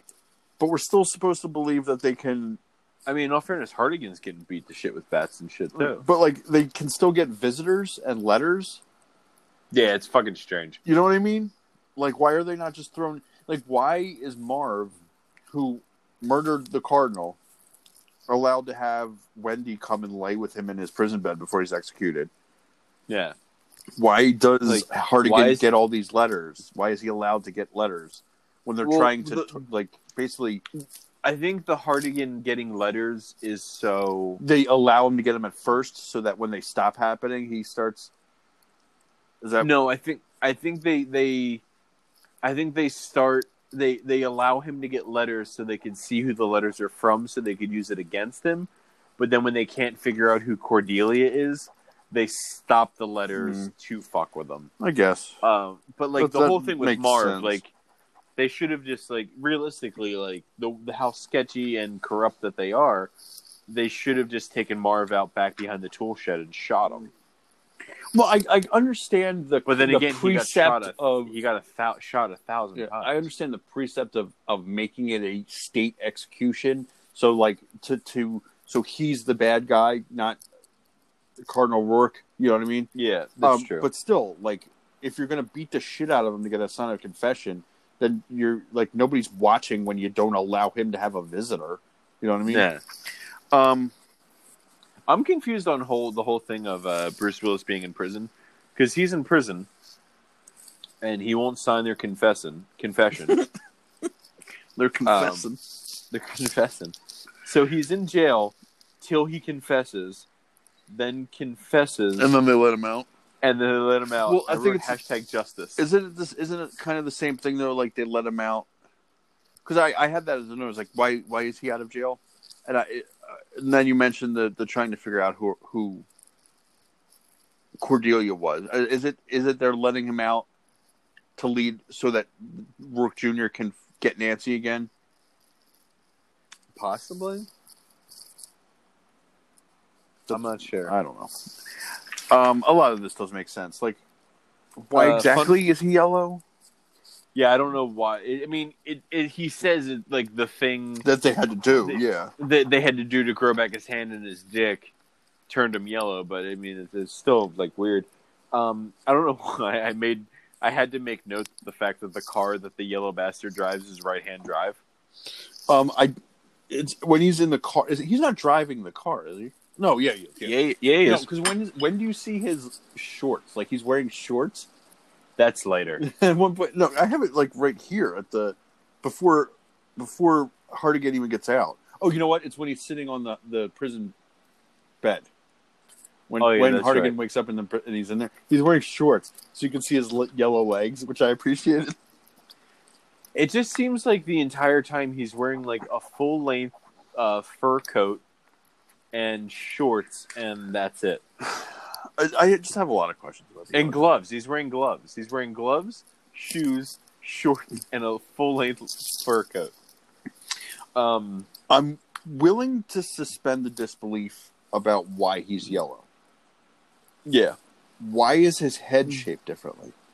I yeah, it it his head is shaped differently. Like his head, his, his cranium is is bulbous. His nose and his ears are bigger. Did you know that they intent they offered someone else the role of the like Nick Stahl was going to play Rourke Junior before, and then they offered Steve Buscemi the role of the Yellow Bastard, so it would have been a completely different actor. Really? That's what I read today. That's weird. Um, I don't. Oh, oh! I was like, I was like, I have the the note written down. My note just says "The Prodigy." I'm like, what the fuck does that mean? The song that Jessica Alba dances to is by The Prodigy. Oh. Um, which leads me to my next note. Where is all this wind coming from while Jessica Alba is on the stage? It's just, she's in the middle she's of a fucking hurricane. Literally dancing up a storm. Seriously. Um, I just read one of my notes. It just says, it just says, like, what part of the saving his dick procedure made his ears big? um, here's my question. Let, let me let me pose a hypothetical question to you, Zach. You walk into you walk into a um, you walk into a strip club. I would not. I'm married. Okay, you walk into a strip club. Say I, you're not married. You, you walk into a say. Let's let's let's go be more hypothetical. I can't say I'm not married, Adam. I'm looking at the ring on my finger. Say you're a disgraced ex-cop. Okay. That's and you walk into. In, and you walk into a strip club, mm. and you're looking for you're specifically looking for somebody. Right. You know, so you're so you're scanning the crowd. Okay. How do you not automatically? Uh, recognize that there's a person who is fucking neon yellow yeah. in the bar. And why is everybody okay with the fact that that person is in the bar? All right, so, all right, let me let me put myself like, in let, the mindset. I'm looking around. Let me, let me be the first to say. Uh, uh, yeah, go ahead. You close around. your eyes. Looking so around. You're looking around. Oh, hey, hey, uh, do, you, do you know Nancy? Oh, yeah. oh okay. All right, she's a good girl. Eyes to the stage, Pilgrim. Oh, oh shit, there's a, a, a yellow guy in shorts. Yeah, yeah. Um, I would have noticed. I just did a role I, play, and I would have noticed. I I'll be the first person to say I I I would never uh, you know discriminate somebody based on the color of their skin. I'm going to discriminate the fuck out of the yellow guy. Like he is straight up like just an unhealthy color. Like no, Adam, Adam, I would Adam, I would notice him in a bar. Adam. You can't say I would notice the yellow guy. Where we have a Vietnam listener. We do have a Vietnam listener. Um, stop not it. anymore. That's, stop it. Stop, not anymore. Um, Thanks, Adam. Like, yeah, like I, I'd walk into a bar and like I would instantly pick out the fact that the guy who is the color of yeah. like yeah, considering everything else is black and white. yeah, considering everything else in the bar is black and white. He's the color of like movie theater popcorn butter. He's literally the like, only person that is a color. yeah, like it's ridiculous. It's like towards the end of Pleasantville when people start. Yeah. um, fuck, I love Pleasantville. We should cover Pleasantville. I would do Pleasantville. I like Pleasantville.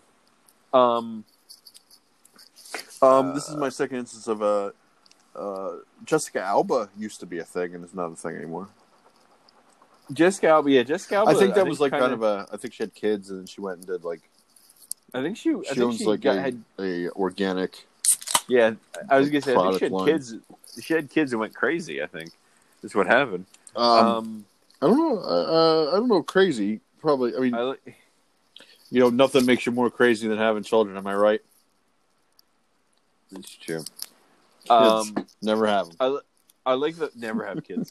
I like the fact that um, Bruce Willis is like he's like saying like don't recognize me, don't notice me, don't recognize me. And like mm, maybe don't stop and make eye contact. Mm-hmm. You know, maybe don't do that. Um, oh, uh, jumping back, why does when he get out does he get a ride from Michael Madsen? Um, I think it's because he was gonna have nobody else to pick him. Like, so he got the guy who shot him. And, I mean, it was his ex-partner. I mean, he's a bad guy.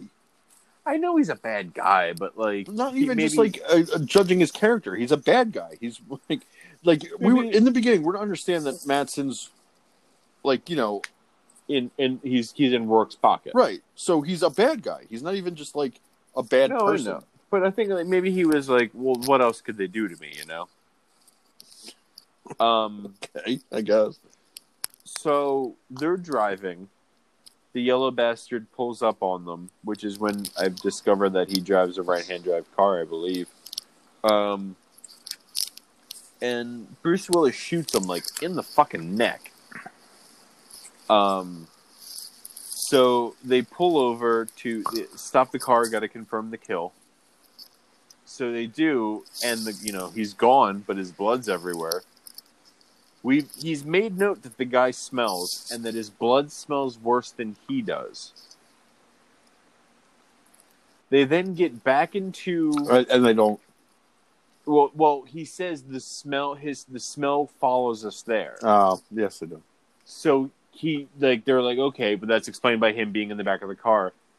But when he's in the back of the car, he is gasping for air.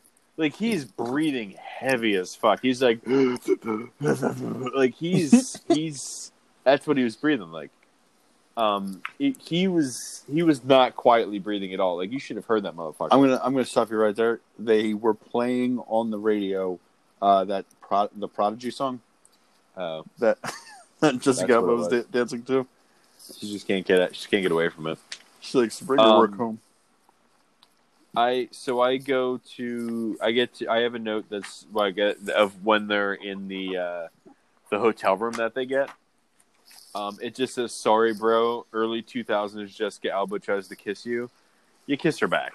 You know, I I was a little uncomfortable about the whole uh the whole Hartigan Nancy thing.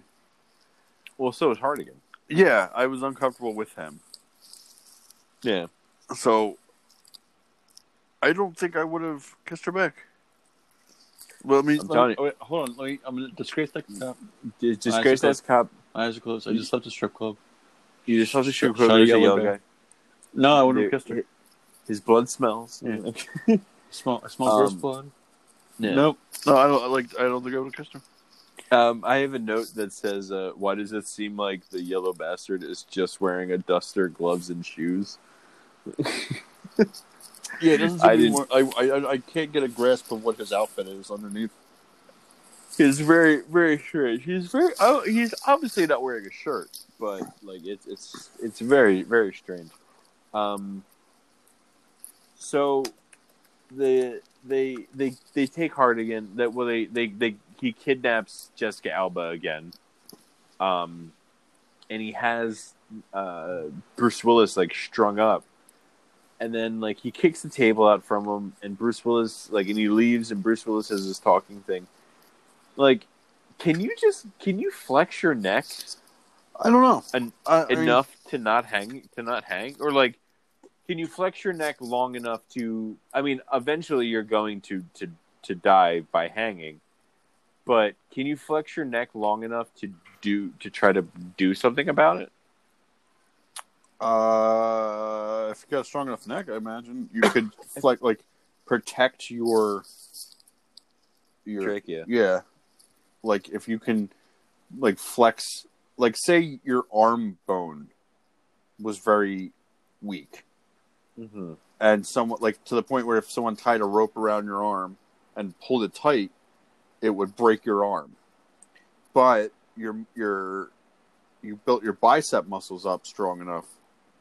So that, like, the, you, you know what I mean? The muscle, the bone, like, the rope yeah. wouldn't even get close to touching. So, like, if you're if you're trying to protect your trachea and the muscles around your neck are strong enough that, like, if you flex them hard, it keeps the rope from rest- constricting your, I guess? I guess, yeah. But it just seems, it seems strange. Um, I, I'm just, I, I fell down just a rabbit hole here because I was not sure... if Nick Stahl was alive or dead still. Mm-hmm.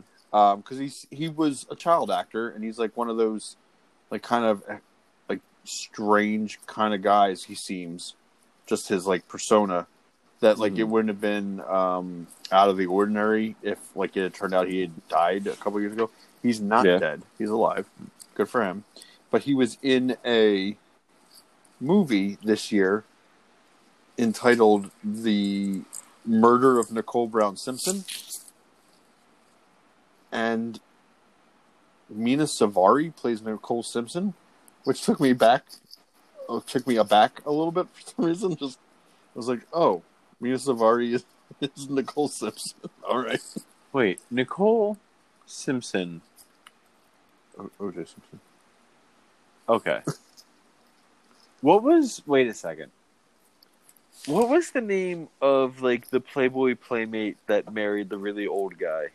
Anna Nicole Smith. Anna Nicole Smith. I knew there was a Nicole somewhere in there. I'm losing it.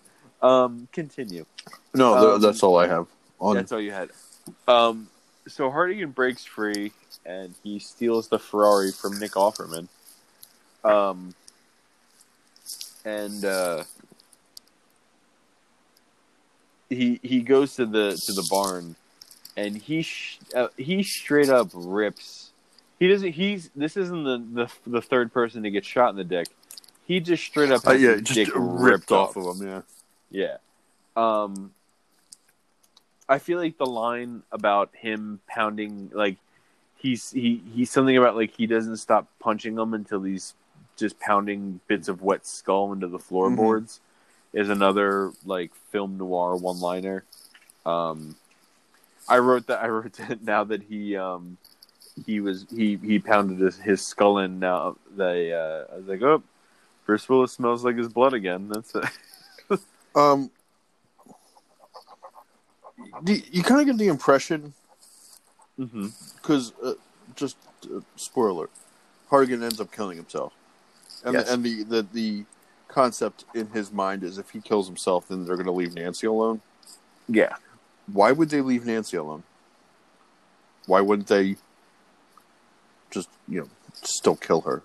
Like, Rourke, Senator Rourke's still alive. Yeah. Why would Rourke leave Nancy alone? He, why would he be like, oh, the cop's dead. I guess we got to leave this girl alone. Well, I mean, yeah, yeah. There's no reason for him to leave her alone. Considering they don't seem like they're like you know decent people at all, the Rourkes. So yeah. I would, I could see that character just being like, "I'm going to kill her just out just, of just, just kill her, but just, just just because just for the trouble you caused." Yeah. Me. Um. Yeah, that's a good point. I mean, like, I, I, I, I, I kind of think like in that point, like, is he? Because it, it's it's it's it's been done in movies before, like like the sacrifice, so that they'll they'll the person who you care about it won't be bothered. Mm-hmm. Um, it is it that the person that you care about won't be bothered, or that like even if they are still bothered, you'll be dead, so you won't give a shit. Well, no, I get the impression that he's killing himself so that. Well, yeah. He, yeah, he believes it will save her life. Because yeah. he says, an old old man dies, young girl lives. Yeah. Um, but at the end of the day, once you're dead, who gives a shit what happens to the people you cared about, you know? I guess. In, in you know, film noir type. Um, I, I gotta be honest with you, I'm kind of distracted. I need to see this Murder of Nicole Brown Simpson movie. It's got a two point two out of ten rating. Ryan D B. Nick Stahl in the poster is menacingly putting on a, a glove as if this movie is surmising that Nick Stahl killed Nicole Brown Simpson and not O J uh, Simpson. What if Nick, Nick Stahl plays O J Simpson? He doesn't. He plays... Hold on. He plays Jasper. He plays Glenn Rogers. Oh. Gene Freeman plays O J Simpson. I don't know who that is. Um, oh, wait. I do recognize this guy. Why do I recognize this guy? I don't know. I, I recognize this guy from... Not from Henry Danger. I know that much. Okay. Anyway. Uh, I it, It's weird because I might... His name's Gene Freeman. Like, Gene is spelled the normal way. G E N E. Because I might recognize him from Harvey Danger. Um, so the movie, uh, my last note of the movie... Um, he played King slash Mop Man? No, I don't recognize him from uh, Harvey Danger. But he does look familiar. Um, he was yeah. in Mandalorian. Uh, stunts. Stunt scene, and that's that's a big part of it. Um, it's a big part of any movie, Zach. Um, so um, another, I think the the last, um, well, aside from uh, an old man dies, a young girl lives. Um, I have the line, uh, "Thanks for all the little things, like saving my life twice." Is another um, like like attempt at a film noir uh, one liner. Yeah, um, I do enjoy that shot. I like that shot of the uh, oh the whited God. out silhouette. Oh my of, sleepy boy! Of, ooh, my sleepy boy of Hartigan uh, shooting himself. Yeah, I like that. But it's a very you know comic book esque. Yeah. Um. All in all, I like you said. I think I did enjoy the movie more when I was younger, but I still, I still really like this movie. Um, yeah, because when you're eighteen or teenage, like sixteen, seventeen, eighteen, you're like, ooh, unnecessary boobs, ooh, blood, ooh, yeah, ooh, unnecessary boobs and violence. Yeah, so, like, like yeah, it's, it's, it's, it's it's it's stylistic. I'm able to appreciate it more stylistically now. Yeah. Um, I don't think I need to watch it again uh, in the next, you know, couple years. Yeah, it's some. It's that kind of movie where if I, I don't, I, I only need to watch it maybe once every five or six years, and then like I get a nice little charge out of it, and I remember the things yeah. I like about it. And... But yeah, yeah, I could see that. I mean, I didn't, I didn't hate watching it. I watched it. Uh, I watched it Set. enjoyably. Yeah.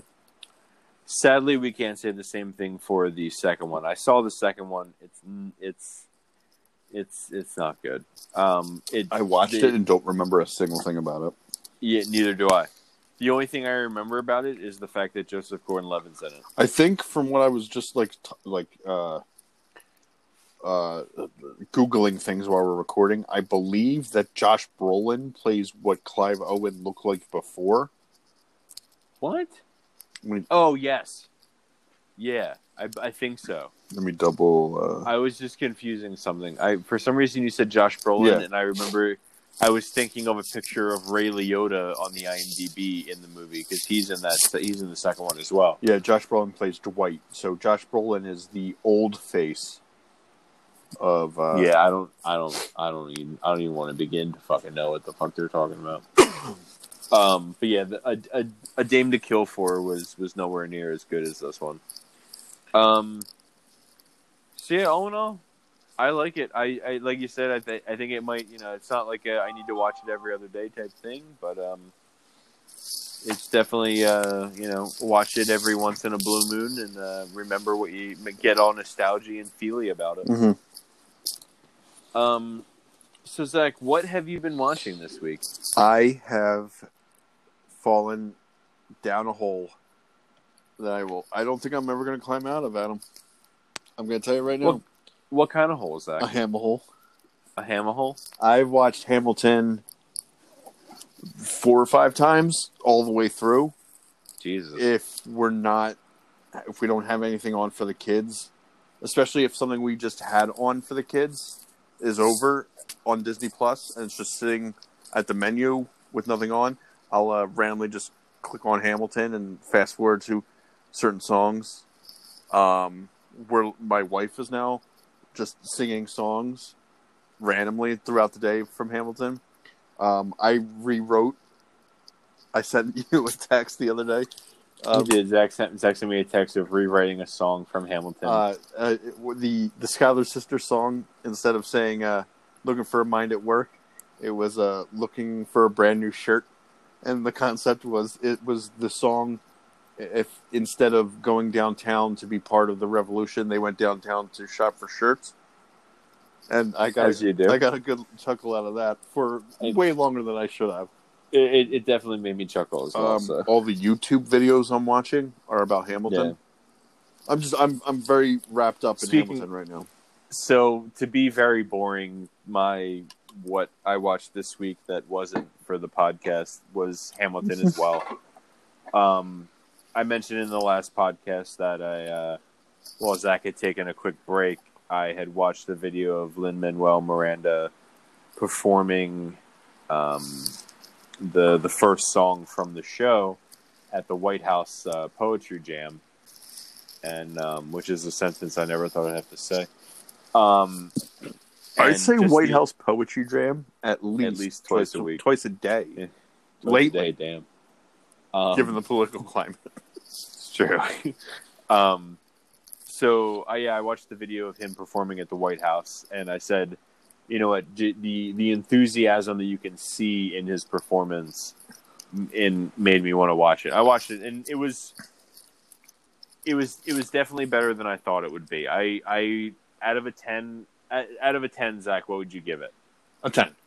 Just a ten. the the sheer cleverness of the rhyming. Yeah. Um, the way they're able to use the phrase "burr, sir," I do enjoy the "burr, sir" um, a lot. Yeah, th- just I will say there is there are weaker. It's not it's not a ten all the way through. Like the whole Maria Reynolds where he, where he sleeps with the other, like those songs. The the that I kind of am not that interested, even though it has big implications in the story. Yeah. Um, I could do, and, and you know what? Today I was listening to, um, I found a YouTube video that had deleted songs and alternate versions of songs, mm-hmm. and they tightened it up in a like very smartly, because these songs, some of these songs were huge. Huge swing and misses. Like they would have like uh, really dragged it. So they knew that, that's uh, even more credit goes to him for knowing where to trim and knowing where trimming was needed. Um, yeah. Yeah. Just based on just the sheer, some of the things they rhyme, some of the, like the, just it's, it's, it's one of the most clever works of art that I've ever seen. Yeah. Um, I think it's, I, I, I, By by no means do I think it's bad. I think it's a great show. I think it's absolutely, absolutely amazing. Um, I'm I'm gonna say it's still a little bit overhyped. Um, everyone, I think everyone put it on a pedestal. And see, here's my here's my because I'm conflicted on that. Did it the way it's hyped? Nothing could have lived up to the way it's hyped. No. I, I actually, I created it today, I compared it today to my brother-in-law. Um, the way people hyped Hamilton was the same way that Tom DeLonge hyped the first Angels and Airwaves album. um, Tom DeLonge was like, this album is going to change the musical music forever. And like, there's maybe three songs on that album that were like really good. Everything else is just kind of meh. Um, there's definitely a lot more songs in Hamilton that are really good, but like, I don't know about you. My personal favorite song in the, in the, the show is like probably one of the lesser songs. Like my favorite, my favorite song is the first time, uh, King George sings. And I think that's, I, don't, I wouldn't call that a lesser song at all. That's he, uh, he has, that's his only real full song. Cause, yeah, but, but I, I, I mean lesser song in the sense of if if King George just wasn't in the show at all, it wouldn't affect the story at all. That's true, but it is a very it's it's a it's a showstopper of a show. I feel like I feel like we should pause this conversation because Zach and I have discussed eventually in the future we're going to cover Hamilton. Um, let's, so I let's, feel like let's, we should, let's take a break. Yeah, we'll we'll stop. I feel like we should we should shelve this conversation I, for. The one thing I will say is to, to finish off my point, where I feel like nothing could live up to the hype mm. that it had because it was hyped as the greatest musical. Um, basically, it was hyped as the greatest musical of, of all time.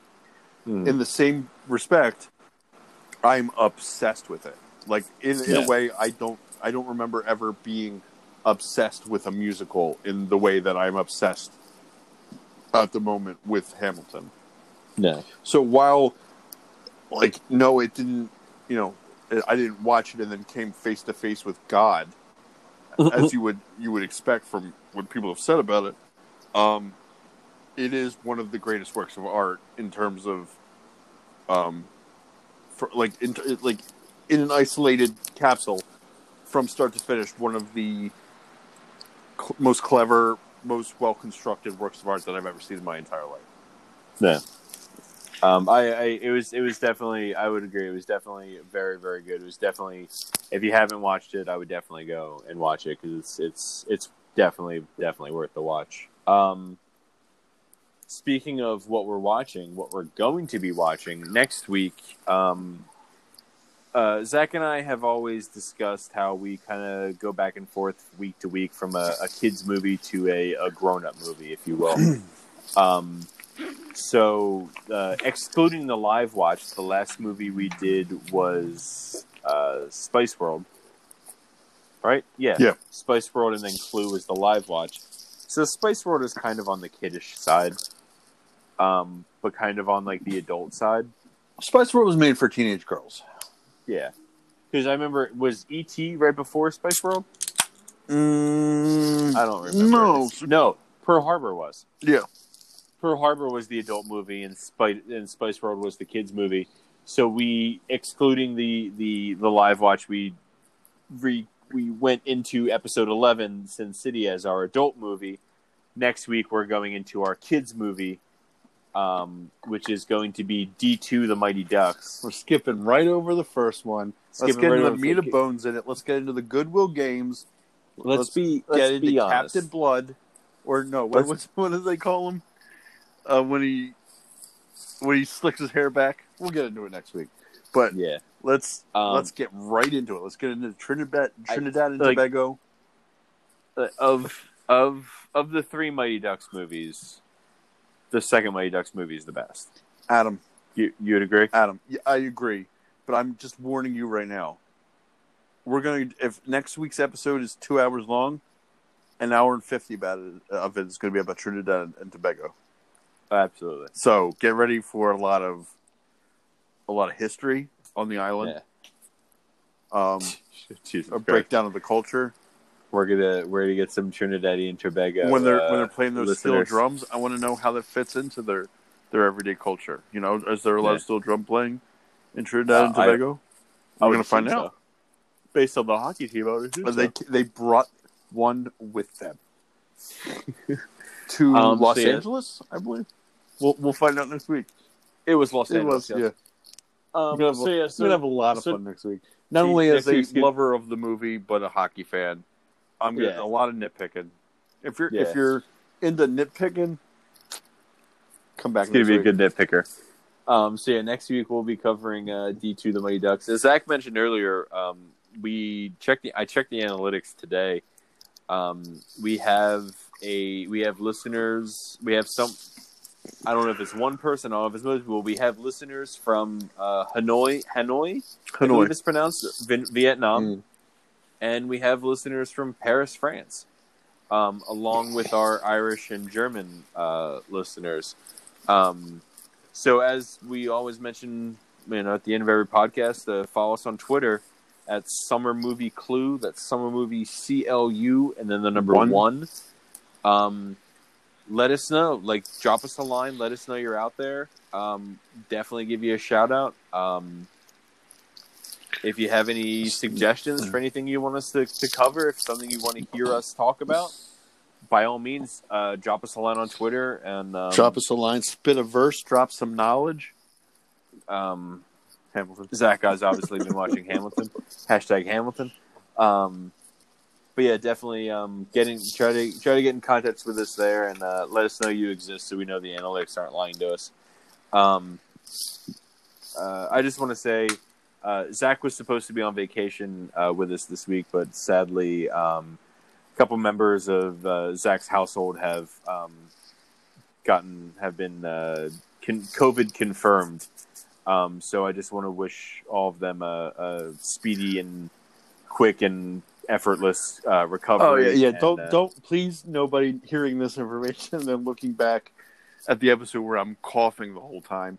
I think yeah. uh, uh, my my mother-in-law has it. My nephew has it. My wife may have it. Is there, debating whether or not she has it. There was some the, when when she was tested, she was tested with my sister-in-law and my nephew, and they didn't seem to have the best labeling system. I might have been retested. We were waiting for results. Nobody's symptomatic. Nobody's feeling any worse for the wear. Um, I feel fine. My wife feels fine. My babies are fine. My two older kids are fine. Everyone is all right. We're keeping an eye on everybody. Uh, it is a bit of a bummer that we're not down down the shore with the family, but we'll uh, we'll uh, there'll be many more vacations to come. Yeah. Um, the important thing is that um, everyone is doing good and you know staying staying as positive as they can. Yeah, we're we, we're good. We're we're uh, quarantined as much as uh, you know humanly possible.